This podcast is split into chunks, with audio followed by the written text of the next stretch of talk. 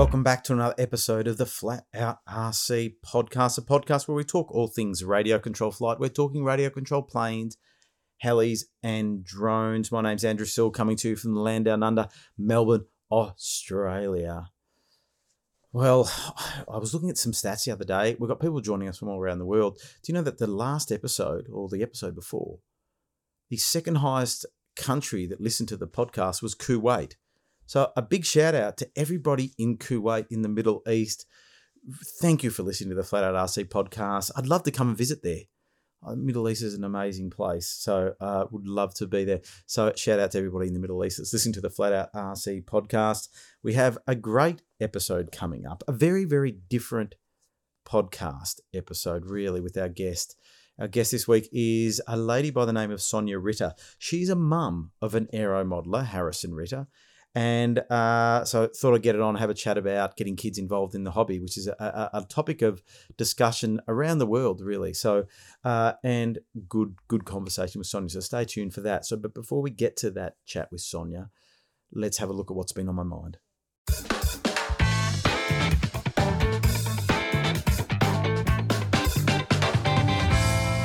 Before I get to what's on my mind, a couple of little notices. Uh, Last week we had Kevin Chislett on from Holk RC, and he's giving a 10% discount off the custom wings and the Zeroli plans um, laser cut kits that he's offering at Holk RC, H O L K R C.com.au. Get 10% off on any of those Zeroli or the custom wings uh, kits, laser cut kits. Uh, just use the coupon code, and I'm trying to remember this off the top of my head, but I think it's correct, is flat out RC10. Flat out RC10, one zero, uh, lowercase. And that'll get you 10% off Zeroli and custom wings kits, laser cut kits. Kevin was great. Good episode. I really enjoyed having a chat with Kevin. Great guy.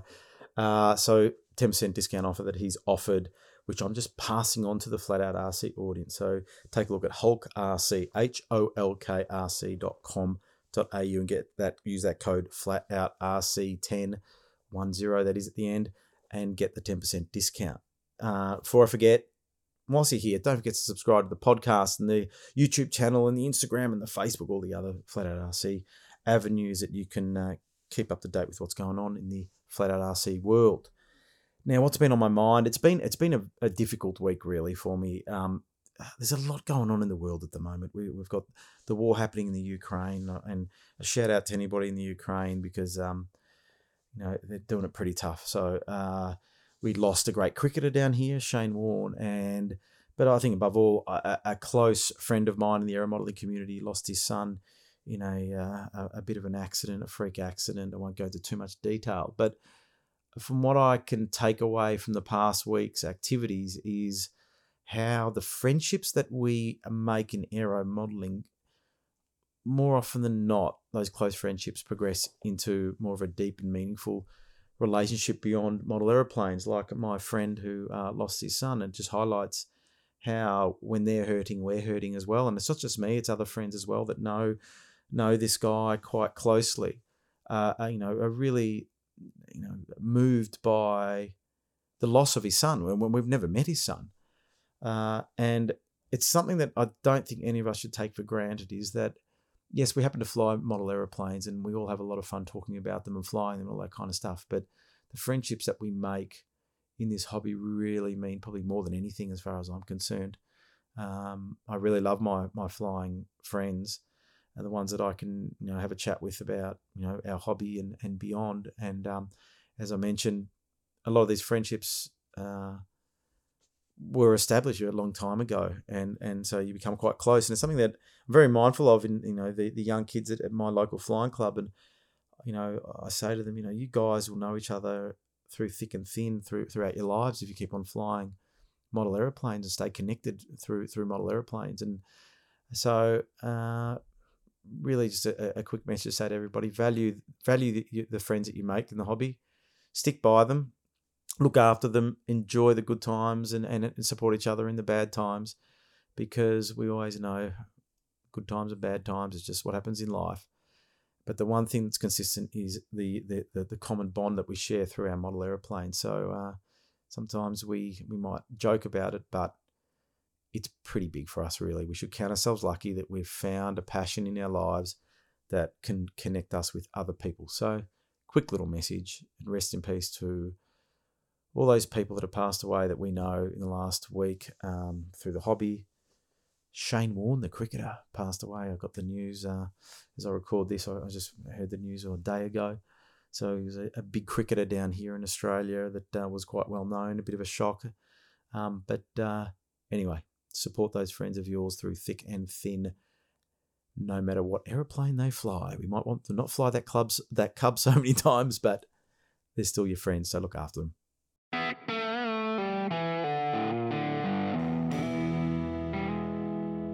It's guest time, my favourite part of the podcast. And I, I'm always looking for ways to take this podcast in different angles with guests. Uh, and tonight is uh, another chat that I had, which is sort of pushing the boundaries. Well, not really pushing the boundaries. What I thought I wanted to do is there's a lot of talk in the hobby about uh, getting kids into the hobby. And I know it's really, really difficult having kids and, and that kind of thing, but I think that a lot of people don't realize that it's not as simple as saying, we need to get more kids into the hobby. You've actually got to do something, you've got to understand where kids are at nowadays. And who better to do that than a mum of an avid aero modeler? And so Sonia Ritter is a, is a, a lovely lady. Uh, adore Sonia.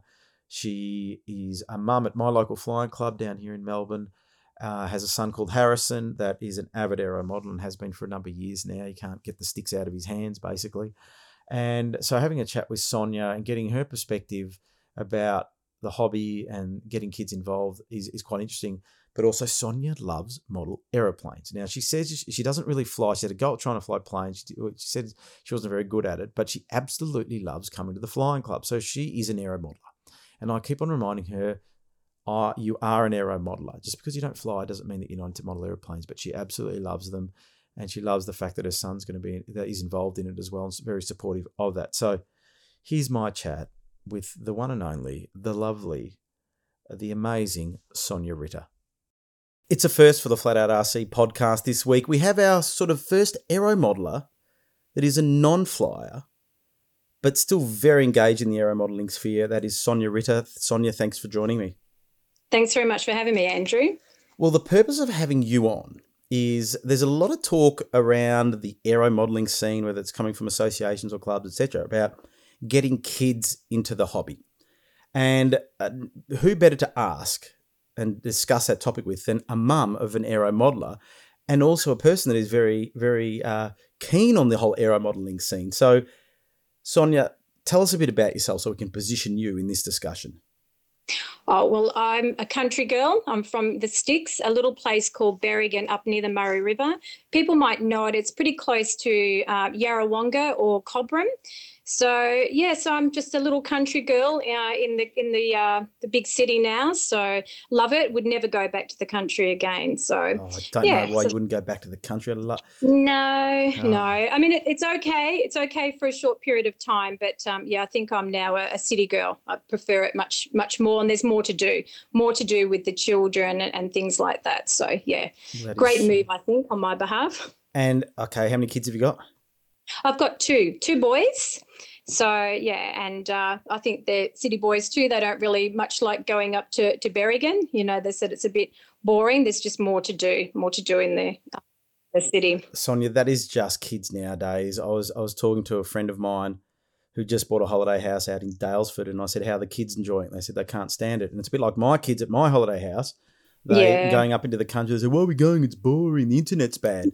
So uh, yeah. there's a lot of, there's a lot of that going on, which we're going to explore actually, because uh, when we look at children nowadays, I think I suppose a bit different to you and I are in a, a similar vintage, and our lives are probably hey. different. To say that. What do you mean? We are yeah. similar hey. vintage. Yeah, we are. We are. You're just that bit younger than me, though, Andrew. So only a little bit. Gee, a little big bit. deal out of it. Sonia, yeah, yeah. Sonia. Whenever I speak to Sonia, she thinks that she's like an old lady or something, but she's. I not. am. I no, am. she's not. Um, you're also a single mum as well, doing a good job yes. with two boys as well. So we should say that to position you. yourself. So, um, yeah. how did you become connected with model flying? Uh, look, to be honest, I've actually always loved planes. Um, in Berrigan, we were over the flight zone to Melbourne. So I was always looking at the planes, you know, wondering where they were going. And then um, Harrison, he wasn't a big flyer. He was more into remote controlled cars and um, helicopters and drones and that sort of thing. But um, one of his good mates, um, Balint Banco, he introduced Harrison to it. Um, he just sort of said, "Look, come down to the, this flying field in Pakenham. It's great."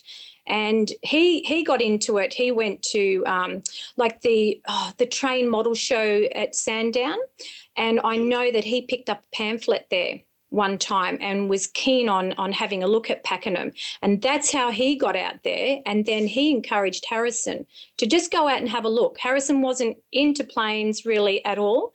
And, you know, we went out there and the club were just amazing. They were so welcoming, you know, um, for Harrison and myself. So that's how I just really uh, got interested in it because it was the, actually the guys out at the field.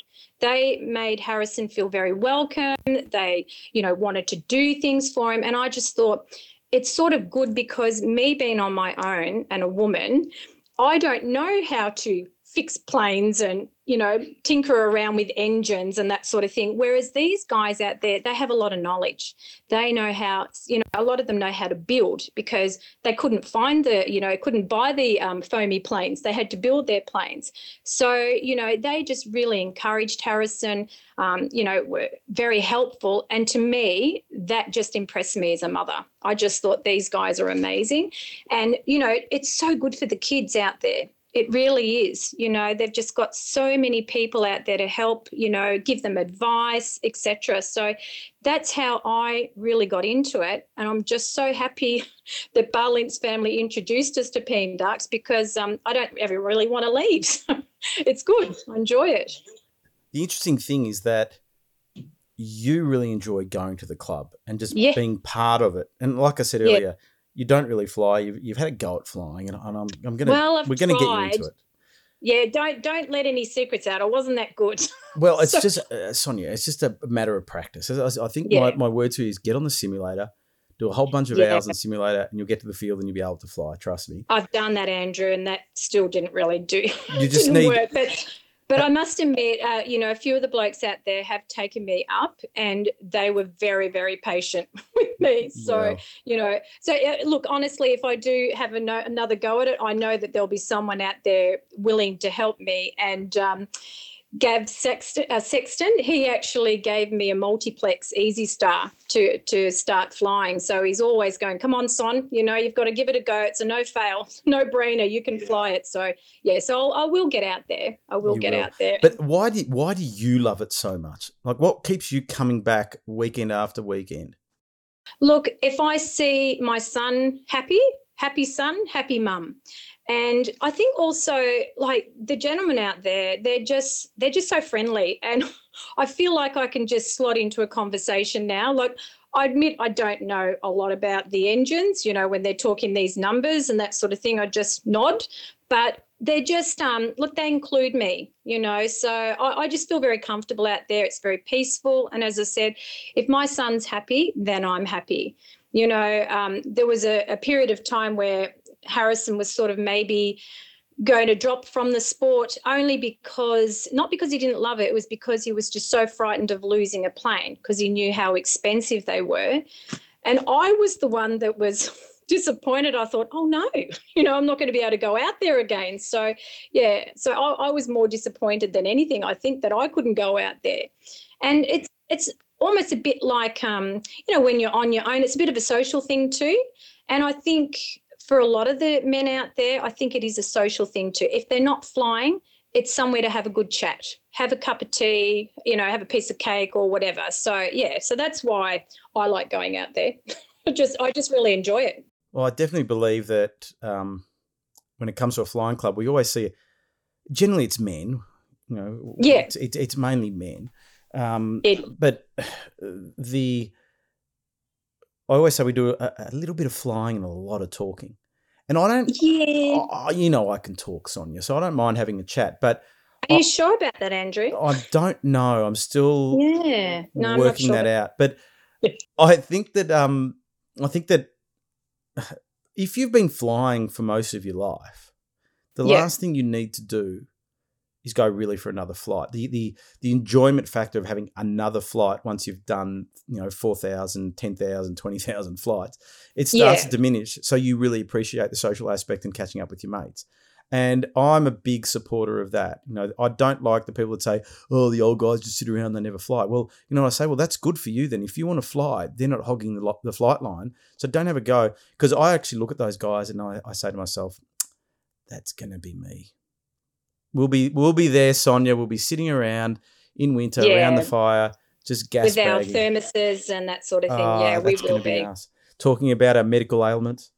Yeah, I'll enjoy that. I'll enjoy that. But look, you know, I, I think it's marvelous that they do have somewhere to social, you know, um, to catch up with each other. Because, I mean, there are some gentlemen that are on their own now, you know, so for them, it's good for them to get out there. It's good for them to, you know, to cross cross notes about what they're they're building or ask for advice. And and look I, I just think it's amazing. And some of the things that these gentlemen come up with their planes they're a concoction of so many smashed planes but they've got this thing up and flying. So so it's it's just a good thing. It's a really good social thing for for the older generation and for the young if we can get more out there you know because at, at this stage you know pandarks are quite lucky to have um, you know four four or five juniors which is amazing you know Well, so Sonia, you know what? It is amazing.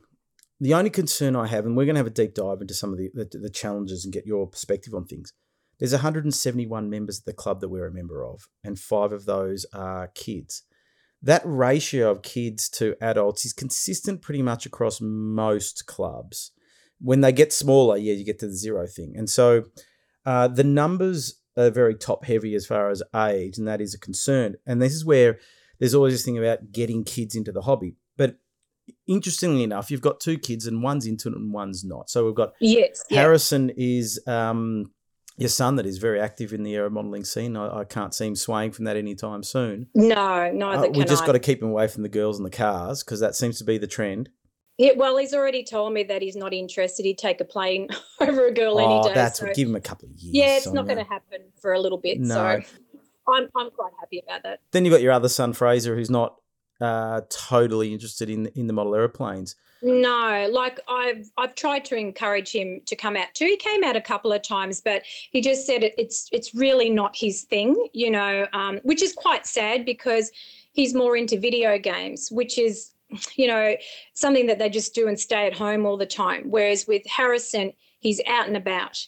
He's Yeah. he's you know mixing with other people, and Harrison's quite a you know quiet kid himself. You know, he doesn't say that much, but I can see that his confidence being out there is starting to grow slowly, but surely it's getting there. Every time you say that to me, I always say, Harrison never has a problem in talking to me. Maybe it's because I'm a legend of a guy, but he, Oh. he has no problems. Like he's always been really social, but just in the difference between you know the, the two kids. Um, Mm. Was Harrison always the kind of kid that was the tinkerer, that was you know outdoorsy type or inquisitive mind? What, what, what you know? How what was he like? It was so funny because actually, when the two were growing up, I thought it would be the reverse. I thought Harrison would be the one that would be um, on the video games, and Fraser would be the outdoor sporty ones. But it's it's done a complete you know circle. So um, yeah, I was I'm, I'm quite shocked actually. But I, I look it comes back to Harrison's mates again. Um, you know, like there's Cam Sexton and Balint, and now um, the other young gentleman from Echuca. Brad um, Worm, Yes. the Wormster. They, they, I think that's what sort of has encouraged him to get out, you know, to do that sort of thing, be out and about. They have the similar interests. So that's, I think, has encouraged Harrison. He doesn't want to be sitting inside. If it's a beautiful day, it's perfect, you know, flying weather. Why would you want to be inside? True, So, true. yeah, so I think with the boys having similar interest, you know, um, I, think that's what's kept Harrison going. You know, and there's there is an age difference between the boys too. Harrison's a couple of years younger than the other ones, but they all seem to get on so well. They, really do. It's a good bunch. A good bunch of. I actually enjoy hanging around with them, and I'm old enough to be um, their dad, and maybe in some cases their grandfather. But um, but they're a good bunch of guys to hang around with. And okay, so let's let's just tick that first box, right? So for everyone listening out there that talks about kids, we are now nutting down some of the things to be mindful of, and that is we know that friend if there's a friend group that's involved in it, that will keep them involved and keep them wanting to come back to the club. It, very, I, very important. Yeah. You see these young guys hang around with each other and egging each other on. So, how does someone like Brad Worm, that lives two and a half to three hours away from us, now have a connection with a bunch of guys that live, you know, so far away? And that is through model well, flying. Andrew, social media. And that's what kept them going. But see, this is the thing. That's the that's the upside of social media that, we can yeah. stay connected. So what we would do is we get on the simulator together and we'd have like all play online. And then what we do is create a, a Facebook Messenger group and we'd all ring and we'd all chat whilst we were flying. And we weren't talking about the planes and stuff like that. We were just having social conversations and stuff like that. The other day, I had a couple of the guys on the chat, and I, I didn't turn my computer on to even play the simulator. And I was I had one computer on, and I was reading them a manual for a jet ski that I just bought. Yeah. And I said, it's story time at 10 o'clock at night. And I'm reading because I was doing some research on what I need to know. And they're just sitting there listening and, and throwing some comments. And it's, it's that kind of connection, though, that we that keeps us wanting to turn up and see each other at the field. So, tick box. Anyone that wants to get kids into it, it helps if there are other kids that uh, are friends of theirs that do it together and go on the journey together. And, and, and sure enough, that'll keep them coming back to the field. So, we are doing a very good social study here now. Tick that box, Sonia. Okay. Now I'm going to shift it over to the parent situation because I think that over the years, I've, I've interviewed, this is going to be something like the 91st episode. So I've interviewed a lot of people. And uh, the majority of guys, because unfortunately it is mainly guys, um, got into it, the hobby through seeing it at the local park and things like that, through control line flying. And it, was a different era. Even when we were growing up, it was a different era that it was as if our parents weren't as paranoid about what was going to happen if we were riding our bikes out in the in the street without helmets on and making jumps and going down the road to the park to play footy with the with the kids and all that kind of stuff. Yeah. So, and we know that sort of society changes uh, and has changed a fair bit. From a parent's perspective, what are some of the challenges that, that you have to contend with when it comes to having a, a child that's involved in aero modeling? And let's start with say, the costs? Well, look, you know, it is very expensive. Um, but look, once again, P and Darks, um, our club, have been amazing to Harrison. You know, they have helped out in many ways. Um, Harrison, when he first started, it's it's probably he's going into his fifth year now of actually flying. It was very, very expensive. You know, like he was looking at things, and you know, he wanted a plane and I remember we turned up at the Hobbyman together, and he'd just got his birthday money, and he looked at a Trojan, a foamy, your favourite, Andrew. And I know, I know how you feel about foamies. No, I like foamies, but I, am encouraging him to not always Branch look at foamies. well, see, he looked at this foamy at the Hobby Man, and it was two hundred dollars. This Trojan. I said to Harrison, "Are you going to pay two hundred dollars for that?" You know, and it was the it was the guys in the Hobby Man that said they're great. They're so much fun, and I just thought, all right, spend it. It's your money, you know. So, um, you know, like he was flying that for a while out at P and Darks, and I think the guys were feeling a little bit sorry for him, Andrew, because it was so tiny. And Norm Morrish, um, one of the members from the field, he knew that there was a plane in their shed or in storage or something that needed someone to fly it. So he asked the committee, and he he managed to get um, the plane ready for Harrison. It was called an apprentice. He's still got that plane to this day. He cannot part with it because it was his first bigger plane, and um, you know, and that's what sort of helped him, Andrew, because it is quite expensive. Um, the sport. It's not just buying the actual plane itself you know you've got your servos you've got your batteries you know you've got to use your remote like all these um, added expenses and it is quite expensive you know so that was one of the things. And also you know like um, getting the children to the field. A lot of these fields are quite isolated which they have to be but it's you know hard getting them there because we have to to drive them there And but lucky um, with Harrison's mate Balint, um, we were able to sort of carpool sometimes. Balint's mother Christina would take Harrison sometimes, and then I would take um, you know the boys sometimes. So so that's how we sort of got around that sort of thing. You know, like helping each other out with the transport. Well, it's it's interesting though. Uh, a couple of points. Uh, you should know by now, Sonia, that most aero modelers do not stop at one plane. And the planes generally don't get smaller, they get bigger, don't they, Sonia?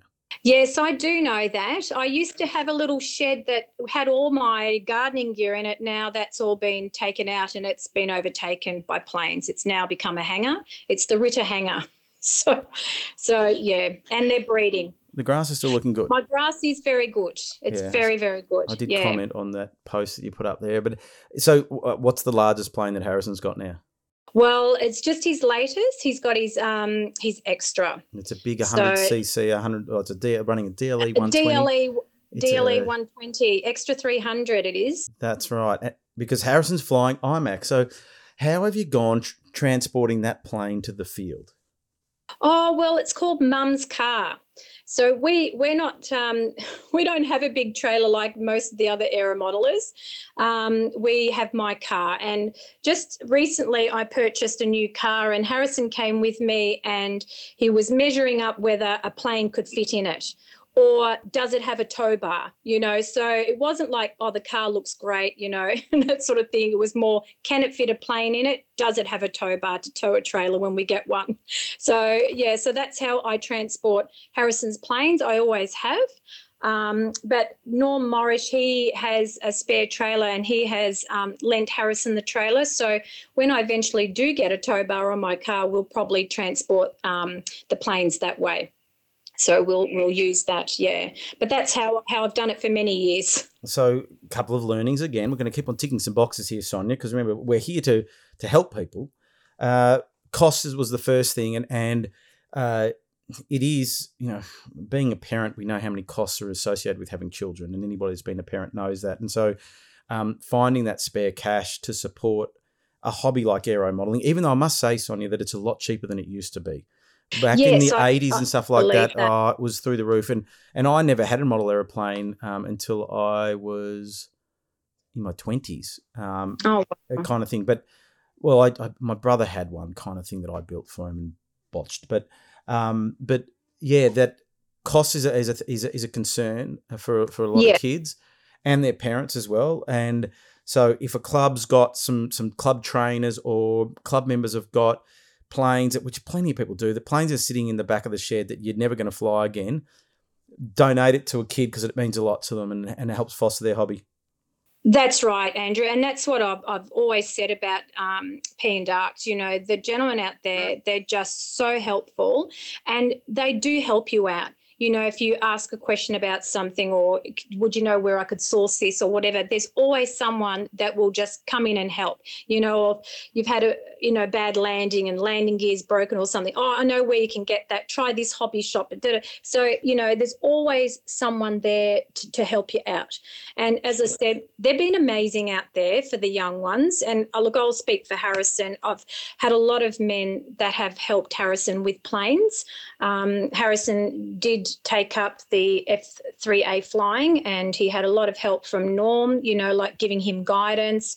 Um, there was a gentleman by the name of Don Klein that actually helped Harrison a lot with planes, um, you know, gave him things to get started, you know, so they they honestly have been amazing out there. They really have. So we know if you've got spare planes and you've got some kids there, help them help some planes. The other thing to talk about is transport that yeah. like you said that nowadays the fields are far away so so all the all the people are saying oh, i've got to get kids involved understand that the parents need to now make a commitment to yes. getting the, the, the, their kids there now this brings up the next point i want to discuss which is time as you know having kids and you've got two kids do different things and there's other activities that they need to do and homework and you know as they progress through school more study time etc etc how do you go about managing that time around aero modeling and and and you know taking the kids to the field uh, you know etc Look, you know, they know that their homework is is priority. They need to do it. Especially Harrison, he's just gone into year eleven, so he's in his senior years now.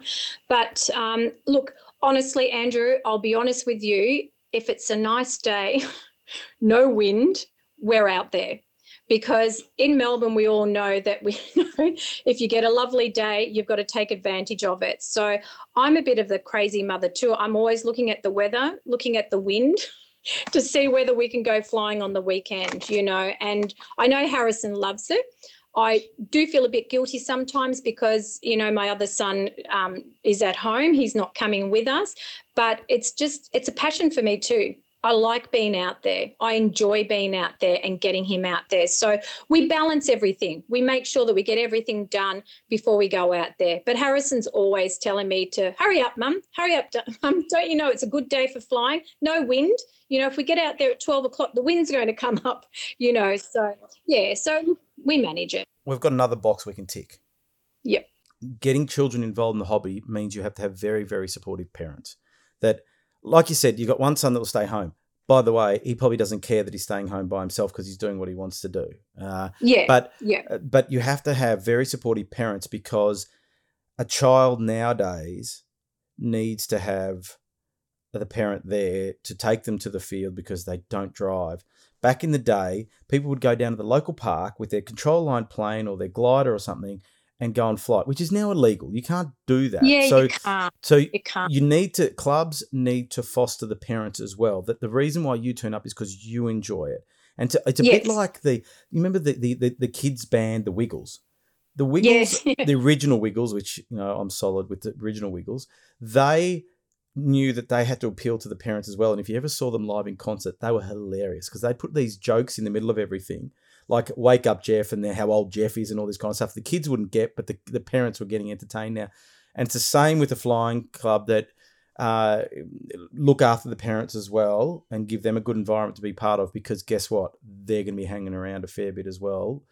Uh, and you know what, Andrew, the, the club, um, you know, speaking from for PDARCS, they do have that. You know, they always, uh, well, pre-COVID, had barbecues, you know, on on the weekends, you know, and that sort of thing, and that just got everybody in there. Um, seeing, for, from my point of view, seeing how great they were to the kids out there, and were just helping them, you know, suggesting things and that sort of thing, that really impressed me you know. So to get that sort of help you don't get that in all you know all clubs and that sort of thing you know. So um that's the that's one of the things that i just thought that was just great it was fantastic i well i was going to burst your bubble and say sonia what you've experienced is actually pretty rare unfortunately that i've been a member of a number of different clubs yeah that if a child turned up they would not know what to do they would run for the hills. You know, I've been into involved with some clubs that were terrible when when a visitor turned up. Absolutely. Mm, shame. Well, my mate Ido Segev had a terrible experience with the club. Oh he, dear. He turned up to a field and was off the back of the European Extreme Flying Championships win. So one of the best pilots in the world, and they asked him to yeah. leave because they thought he was flying unsafe. This is what, oh. and so this is this is part of the message as well, though that yeah. we can learn from Sonia's experience uh, of the club that I'm a member of down at the PNDARCS Club. We are a member of a very large club, so we've got more personalities that could potentially align with what we're talking about than a lot of other smaller clubs. But to those clubs out there that have an older demographic that do not care about the future, I frown upon you because I always yeah. say to people like that, I want to be able, I want to have the opportunity to be in your position when I'm retired to be able to go to a flying field and that opportunity will not be there unless we no. foster because uh, Sonia, I've seen some of the survey results. I'm telling you now, the numbers are looking scary. They're very, very top heavy with elderly people. That uh, unfortunately we all end up dying, Sonia, if you haven't been told. And in the next twenty to thirty years, our hobby will be halved. Yes, look, I, I can see that. Harrison yeah. needs to get married quickly, have a whole bunch of kids that want to go and fly model airplanes. That's what he needs to do for the hobby. Well, as I said before, the way that um, my son and Balint got into it is that they had a pamphlet of PNDARCS at this um, expo at Sandown. You know, it was the Model Trains yes, Expo. Yes. They had it there, and I think they even had um, some men flying there. And that's how he got into it. So I think that the advertising's really great. And I Sonia. had heard. Oh, what? Is that what you wanted to hear? Yeah. I've been saying it for three three years now. Uh, Look, this year especially, I've said it multiple times. We need to advertise the hobby to a new market. We need to align that ad to this and blah blah blah. And I've had multiple chats with various different people and the powers that be about just let's go and do it. I said, give me a week and I'll have the ads running, and they do not respond to me. But that is another key point, people. If you're a flying club and you're running an event. So I saw um, our local club has got the Monty Tyrrell event coming up on the I think it's the 27th of March. Correct me. Yeah, I'm think it's about 26 or something 26th, like that. 27th, one I don't think dates. I'm going to be there because there's an IMAC comp at Wang. So Oh, it'll, it'll be my on, first Monty that I haven't been to. I'm, I'm a bit gutted, but you know, IMAC's taken priority. So That I is think we'll be true because now Harrison's um yeah, progress into that. But uh, the, uh, the Monty Tyrrell Day is going to be a public event, and uh, they've got a display permit so they can allow the public to, to be in. So, how is the public going to find out about this event, Sonia? I wonder how they're going to find it. If they don't know anybody that's a member of the club, how will they find out that there is an event on at that field in the middle of a paddock in Pakenham? well, they need to advertise. fancy that. You have to do something that I call pay for the attention. You know what you do? I should contact the club and say, you want to get bums on seats? One, make a nice flyer that doesn't look like, so make it look inviting. Two, advertise it on Facebook. On Facebook, you can target your demographic. Spend $50. It's going to help. So you pick the Pakenham area, do a radius of 10 kilometres and say, hey, we're going to be here on this day flying model aeroplanes. You've got nothing to do. Come and have a look. Trust me, it's worked. I've done it before. And it ha- and it has worked, Andrew. They have had young boys coming down on those days, and then they've been impressed and wanted to do the hobby. And I also, I think, also the club. Um, I think they may have also had some schools down there too, um, and shown some school children how to fly planes. They did. Uh, it was a um, it was like a scout kind of group or an air cadets or something like that. I think they may have had. Okay, But that's Yes, but okay, so that's another there's a couple of other boxes we need to tick here, Sonia, because we can tick the box that says, okay, people get involved in the hobby from seeing it somewhere, whether it be on a flyer or Yep. seeing it physically. So you have to put the hobby in front of people to give them the opportunity to actually like it. Two, the other box, it's another thing I've been spruiking for about 10 years now, is the come try day for the kids. You know, I'm a big believer of we have a whole bunch of great retirees at flying clubs and they they're flexible. And there's this challenge, as you probably know, being a mum, when the school holidays come about, and you've got kids going, I'm bored, I don't know what to do, right? and yes, and you are, you know, sometimes I'll get involved in the local tennis club, and they go to the tennis clinic in, in, in school holidays. Well, guess what? Let's run a school program for aero modeling where they come to the Oh. club, you put them on some simulators, you train them up, you use some of the club trainers, you run them through a program, and guess what happens? Balint goes, he rings up his mate Harrison and says, Harrison, ask your mum if you can come to this thing. I'm going to go. And Harrison goes, Yeah, no problems. I'll ask uh, Guy. Guy, do you want to come to um, Pakenham? We're going to go and fly. And before you know it, there's a group of five mates that my son is, his friends are all involved in computer gaming. The connection is the computer game. If one of them said, Hey, I'm going out bowling, a 10 pin bowling, do you want to come? So and so's coming as well. My son will say, Okay. Well, and I think if you also have the young ones actually showing them to, you know, the the um, the kids that want to come in and join how to fly, get, and then they'll probably think, well, if these young ones can do it too, so can I, you know. So then they might be even more encouraged to to come out to the field. And there's another box. Sorry to interrupt, but there's another box that you can tick, which is you got to understand, people. If the average age of the member the, hanging around the field is 70, and a 14 year old comes into a group of 70 year old men who fly model aeroplanes, it can be pretty daunting for young people where they don't have someone their own age to connect with. So, if there are other young people in your club, maybe make them mentors and introduce them to the, the new young kid so that they can have a connection. And someone like Harrison is a very competent pilot that would have no problem in taking another kid under his wing and teaching them how to fly and overseeing their activity because he knows what to do. How old is he now? Yeah. He's 16, isn't he? I, yeah, he's 16 now. Okay, so so that's another, and, and that's a, it's a very very good point, which I've never actually thought about before. But get the other younger people in the club to mentor the other young people. Don't go and grab the seventy five year old grandfather to go and teach the kid. You know, I have this problem with my son in table tennis. That there's a lot of old people there that are playing table tennis, and and he can feel out of place. And so I have to mentor him and guide him so that he can fit in because he's socially a bit awkward. And so, um, so if he was with other kids, it'd be a different story. So everyone tick that box. That's another thing that uh, uh, we need to do. Now, another point I want to make is that you, you work as a teacher's aide, don't you? Yes, yeah, I do. Okay, so you're dealing with kids all the time, and and one of the challenges that I, you know, we all know the impact of the internet and computers and screens on the younger generation. Anybody that has a young child can can vouch for this. We are all living the same problem, which is the challenge of the instant gratification that a screen gives a person.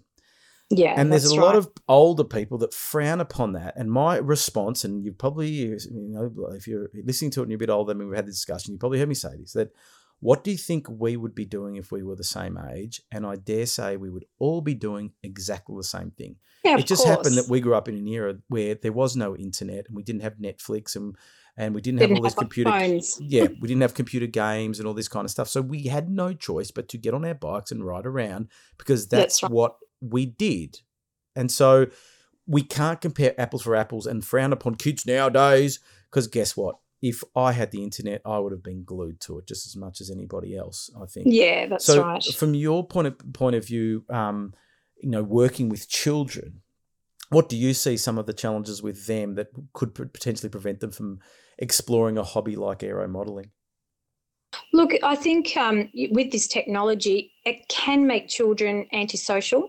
They just get caught up, you know, with being on the internet, um, you know, not going out and seeing people. You know how we used to socialize, go out and talk to people or ring people.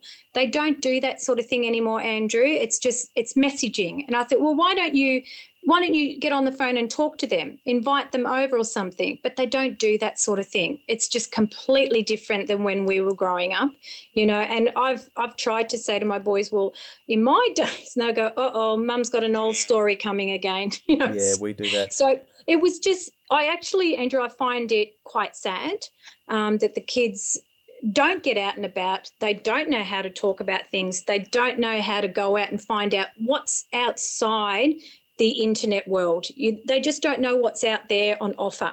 And if they did, they'd be very surprised because I even know with Harrison being at high school, he's told some of his teachers that he might need to have a day off to go to IMAC competitions. And they said, What do you do? And he said, I fly planes. They said, I've never heard of that before. Never, you know, but they're quite interested in it because it's such a different sport, you know. So um, look, I don't know, Andrew. It's it's a hard hard thing to answer, to be honest. there's a few points there though that we we can explore which is even that the, the teachers didn't know and so as a marketer awareness is a big thing every every one of my customers all suffers from the same problem which is lack of awareness and the same with the with with aero modeling there is severe lack of awareness of the hobby eh, because and the, the interesting thing is it is now easier to gain awareness of something than ever before because we've got the internet and we know that people Yes. are on the devices. We know that the kids are on the devices. So you can interrupt them whilst they're on the device by paying what I call paying for the attention, which is advertising. The solution is there. It's more cost effective than ever. But the thing is that we have to do that at scale, at a certain level, to get it to stick. And there are certain other things that are attached to that, like we might need to make it look exciting, things like that. It's like every time you go to a flying event, the kids always like jets, turbine jets, and um, a 3D helicopter flying because it's exciting.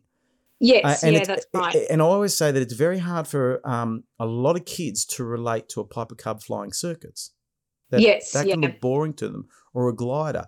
Okay, we, we get um like some of the kids that we've mentioned, Balint, who's not a kid anymore because he's eighteen. They're- yeah, Uh, and but Harrison, that they do appreciate older planes, but uh, going and trying to force our opinions on what they should like because we like it is another no-no. You have to respect their view of the world. Interesting enough, my son likes old cars and old planes, and that was Yeah. just.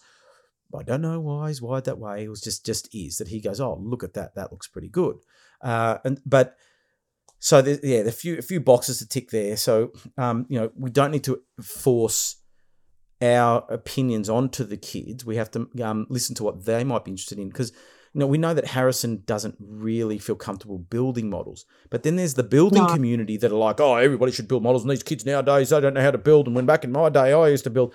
Yeah, listen to yourself. Why would any kid want to listen to you when you talk like that? That okay, Harrison is going to build something at some point in time.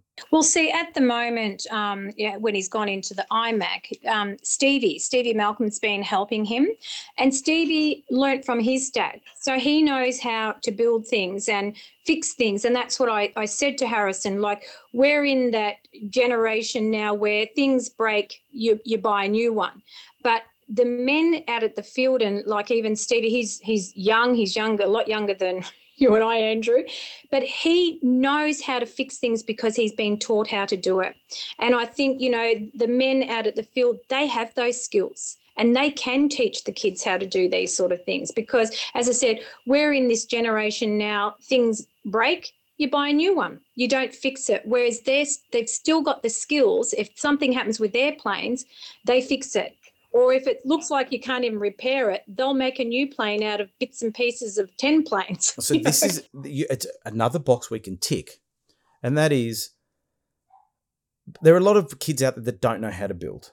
And, and they don't, they don't have mentors that teach them how to build. And anybody that wants to encourage building, you have to go and run programs at the club that like workshops on building. So, for example, I once had a guy um, on from Scotland. I can't remember his name, but a great guy. It doesn't come to mind at the moment, but oh, you know, I'm getting old, as we know.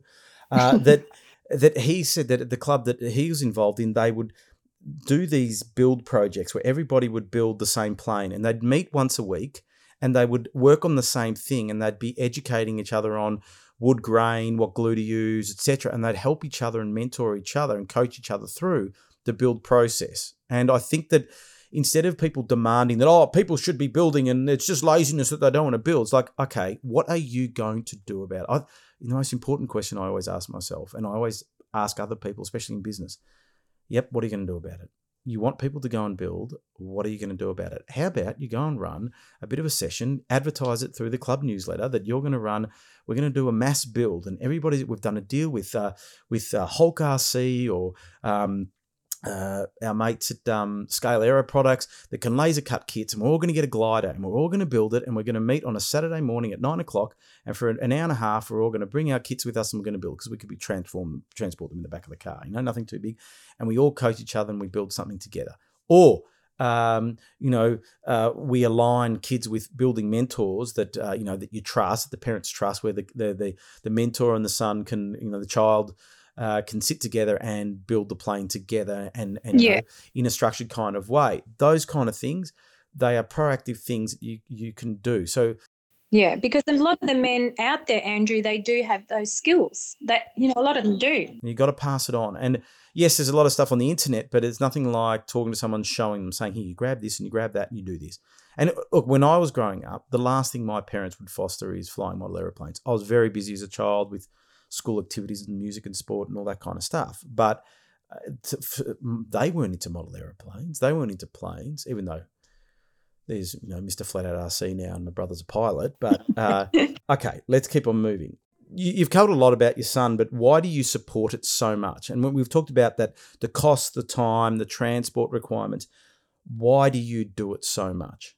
Because you know, Andrew, I I enjoy it too. Uh, it's it's a it's a great social thing you know and as i said if i can see that my child is enjoying himself that makes me feel really good too andrew you know. So why why wouldn't you? That you need to support it. If your son is enjoying it um, it, it, keeps them off the street you know like he's got no desire to be walking around the streets or anything. Well not at this stage. He's not that kind of person. He's not he's such not. a bad kid that's going to be out in the streets no, no, that's right. But I mean, I can see how much enjoyment he gets, you know, being there and, you know, just the fellow members just helping him out. You know, as I said, just of late, um, Stevie, he, he's just been amazing helping him out and said, come if you need anything fixed, you just come around and we'll see what we can do. And, you know, that it, it's just great. It's really great to have that help smiling Stevie Melkman. He's a great bloke. Now he is. He's so, great. So, what are some of the benefits you see outside of the physical act of flying?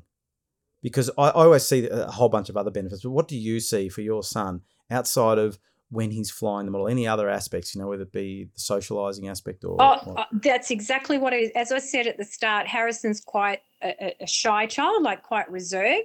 Um, but I can see that he's he's starting to get out there. He's starting to be a little bit more confident.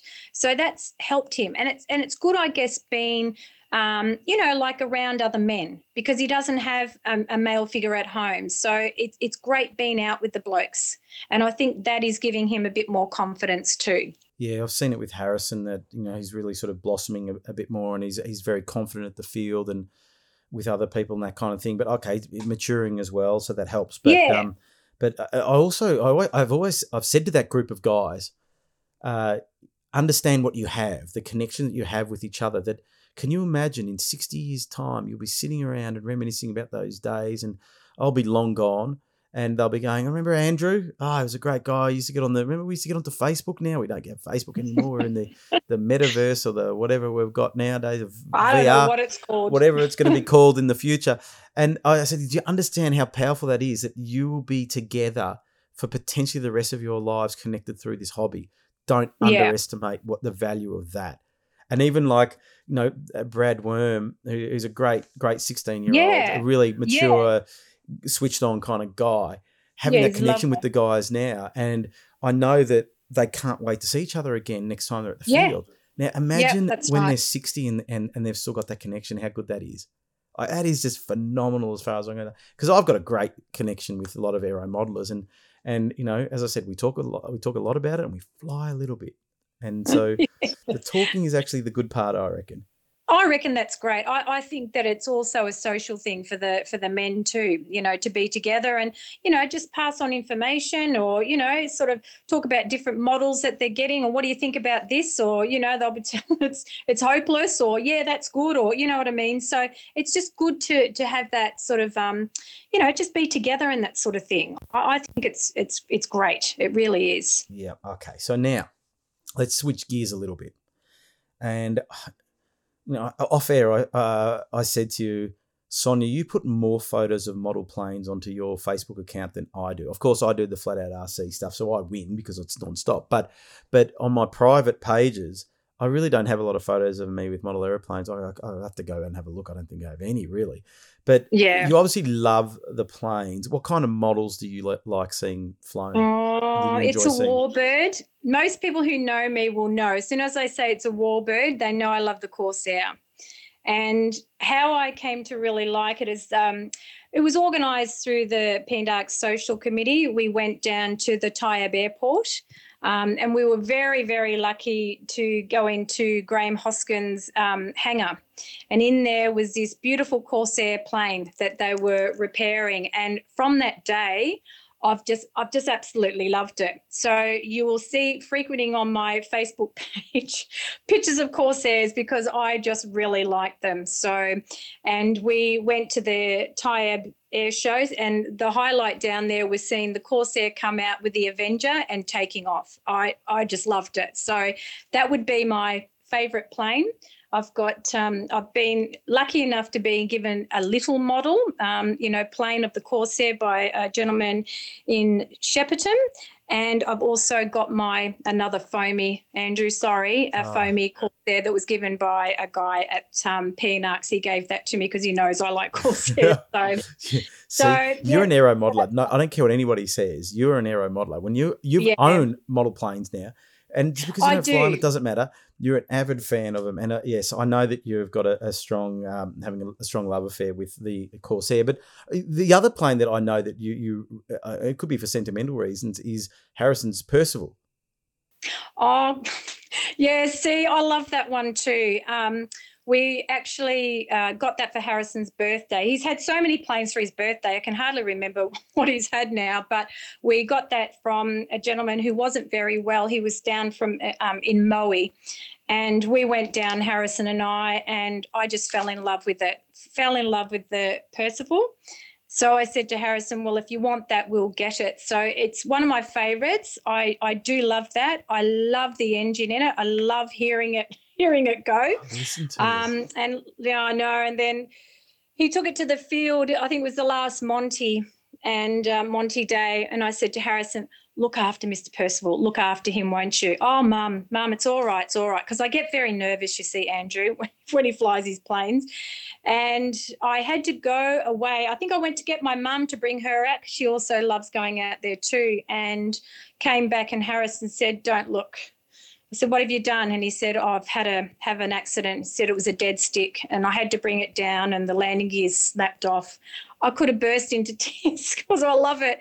So I'm always on to Harrison. Unfortunately, it's sitting in our shed, not repaired, um, because we would. I think Harrison said you couldn't get the kit anymore, but we've managed to find one in a hobby shop. I think it's like Blackburn Way or something. There is one in there, but um, yeah. So we do have that. I said to Harrison, no, we need to learn how to fix fix this one um, and get it back up in the air again because I, I do have a little bit of a thing for warbirds. I do like them. That's a nice plane. I was there the day that went in. I was actually standing on the flight line with Harrison, uh, and we joked that it was going into the paddock with the cows, and we were worried that it was going to rear end a cow. So and you have to pull it out. So there were a lot of jokes. Fortunately, actually wasn't. It was just an undercarriage. I think that. Uh, yeah, well, oh, the damaged. cow, the cow's a bit damaged too. So oh, okay. well, um, know, look, yeah, that's so we'll that's to... a good uh, good project. Um, yeah, for Harrison, and now Harrison's also getting into the IMAC thing, and that uh, that poses yeah. another big challenge because now you'll have weekends away and have to travel further and and all that kind yeah. of thing. You know, are you looking forward to that, and how are you going to manage that? Well, I've already started doing it. You know, like even at P and Darks, even though we're only 20 minutes away from the field. I've spent a few nights camping out at, at Flying Fields and at P and Darks. So, and um, we've been to two comps at um, at the Northern Northern Flying Field. Uh, one was for the VMAA um, competition, so we camped out there. You know, there was a bit of a bit of a drive, but it was fun being with the with the guys from the club, being out there, and then Harrison had his first IMAC competition a few weeks ago, and that was also at Northern. So um, I just did one night's camping. Harrison was lucky enough to get a ride with Stevie, but um, yeah, I still camped out there. And look, I can honestly say the IMAC boys are really nice guys too, you know, and the Northern um, flying field, they're just so welcoming. They're a great bunch of guys out there too. So I'm getting quite used to this camping in the car. I haven't haven't camped in a trailer yet because I haven't got one of those. But most of the oh, most of the ah, blokes yeah, look, camp in trailers. Look, it's not that great. Camp. I've camped in a trailer, and I can tell you, now, you? it's not that much fun. I absolutely and utterly froze. I literally had every item of clothing that was with me on, and yeah. I hardly slept. Especially this was well, I was out in South Australia, but uh, but yeah, it's it's. It's not all that it's cracked up to be, I believe. Yeah. I think sometimes it might be better just to take a tent. But well, I've done that too, Andrew, out there, and that was very cold too. So now I've I've gravitated to the to the back of the car now. So with the new car, I can spread out, so that's all right. I don't have to curl up anymore. That's yeah, so it's need. good. That is what yeah. you need. Okay, now there's a question that I always ask everybody, and that question, a lot of people can't wait to hear the answer for. I've got to, I'm going to take a different sort of slant with this. Um, and that has been normally ask what has been your favorite model, but this time I'm going to ask what has been your favorite model that your son has owned. Oh, that's a hard one. That's a really hard one. He mm, he got a, a Sukhoi. He had that, um, and I loved that. Um, but then he actually got a, a Cub a beautiful cub and I really did like that. I I loved it. He he got it from a, a bloke up north and I was so happy he had that and he did love it. But Harrison being a young one, he needed something with a bit more power, he said. He wanted it to go faster. So he actually ended up selling it to a, a gentleman from South Australia. And I was pretty gutted the day that went because it was just beautiful. Such a nice cub, it really was. But to be quite honest, Andrew, I get very sentimental with a lot of the planes that Harrison's had. I, I don't want him to sell them. He um, had his F3A Azaret, and that was a beautiful plane. And, you know, Norm Morris had helped do a lot of work on it, and everything was lovely. And I was pretty devastated the day that that went when he went in for his IMAC and, and got his um, his extra. So I can't say I have one favorite. I have many, and I do get very, very sentimental when it comes to the planes. it's a bit crazy, but I do. Uh, do you know? I, I, oh, look, I always say that's the last question, but I've got another one for you. Like. Harrison gets as Harrison gets older. Do you think you'll Yeah. continue to turn up to the flying field, even if he's you know Absolutely. somewhere else? I think so. I think so. As I said earlier on, there was a period of time where he was um, thinking of maybe not continuing with it because he was so worrying about, you know, um, wrecking planes because they're very expensive. And he knew that me being on my own, it was hard for me, you know, buying these planes. And I think I was more gutted than he was. So I, I, I actually think I would because, you know, I like seeing it and, um, you know, even I like seeing Melissa, um, you know, Mel Law flying and everything too, you know, as a woman flyer. And I think she's fantastic. She's a bit of an inspiration too. So I, I probably would still go out there and, you know, and, um, you know, see the people out at the flying field because I, I enjoy it. You know, it's great that Harrison's with me too. But yeah. There are a few times when he wasn't there, and I thought, "Oh, it's a nice day today. Should I go out?" And I thought, "No, that'd be a bit weird." so I haven't gone my own. But um, yeah, look, honestly, I, I really enjoy it. I must admit, it's good. Well, we love having you at the field, Sonia. I don't know what anybody else thinks, but I love to see you at the field. It's always good to, Oh, to have a chat with you. And Yeah. it and the the impressive you know, well, the impressive thing for me is the commitment you've got to your son's flying, which is really, as we've mentioned, plays a big part in in the son's activities in the hobby. And so a big, big thank you to you. If Harrison's not thanking you, well, I will. But I think you're doing a wonderful Andrew. job. And it's good to hear that we will be seeing you at the Flying Club, joining in the banter for many, many years to come. So I look forward to that. I think so. Yes, I will be. About to leave, already packing. Come with me, I'm not really asking. We'll get away to a place where we don't know. Another episode of the Flat Out RC podcast done and dusted. A good podcast episode, I think. Uh, a big thank you to Sonia Ritter for joining me. Um, as I said, she's an amazing lady, really supportive of her sons, uh, and loves getting to the flying field. It is amazing. She loves coming and just being immersed in that flying scene. Uh, and so I hope that we see her for many, many years to come. So, a big thank you, Sonia, for joining me. Now, we've got more episodes coming. I've got uh, a number of guests in the bag already. It's event season. Don't forget, we've got the uh, Wang Jets event coming up at the end of April down here at Wangaratta in uh, Victoria. And there's also the Festival Aero Modelling coming up at the end of uh, April. Uh, but next week we'll have uh, David Garl on to talk about that event and a bit more. So stay tuned for next week's episode as well. We're going to talk about one of Australia's leading, the, the, patriarch of one of Australia's leading aero modelling families. So it's going to be a good episode. It's the first time I've actually told you what's coming up next week. So I'll be back next week and I hope you'll be joining me. See you then. Bonnie and Clyde, a classic cliche. We're on the run. This is what we waited for.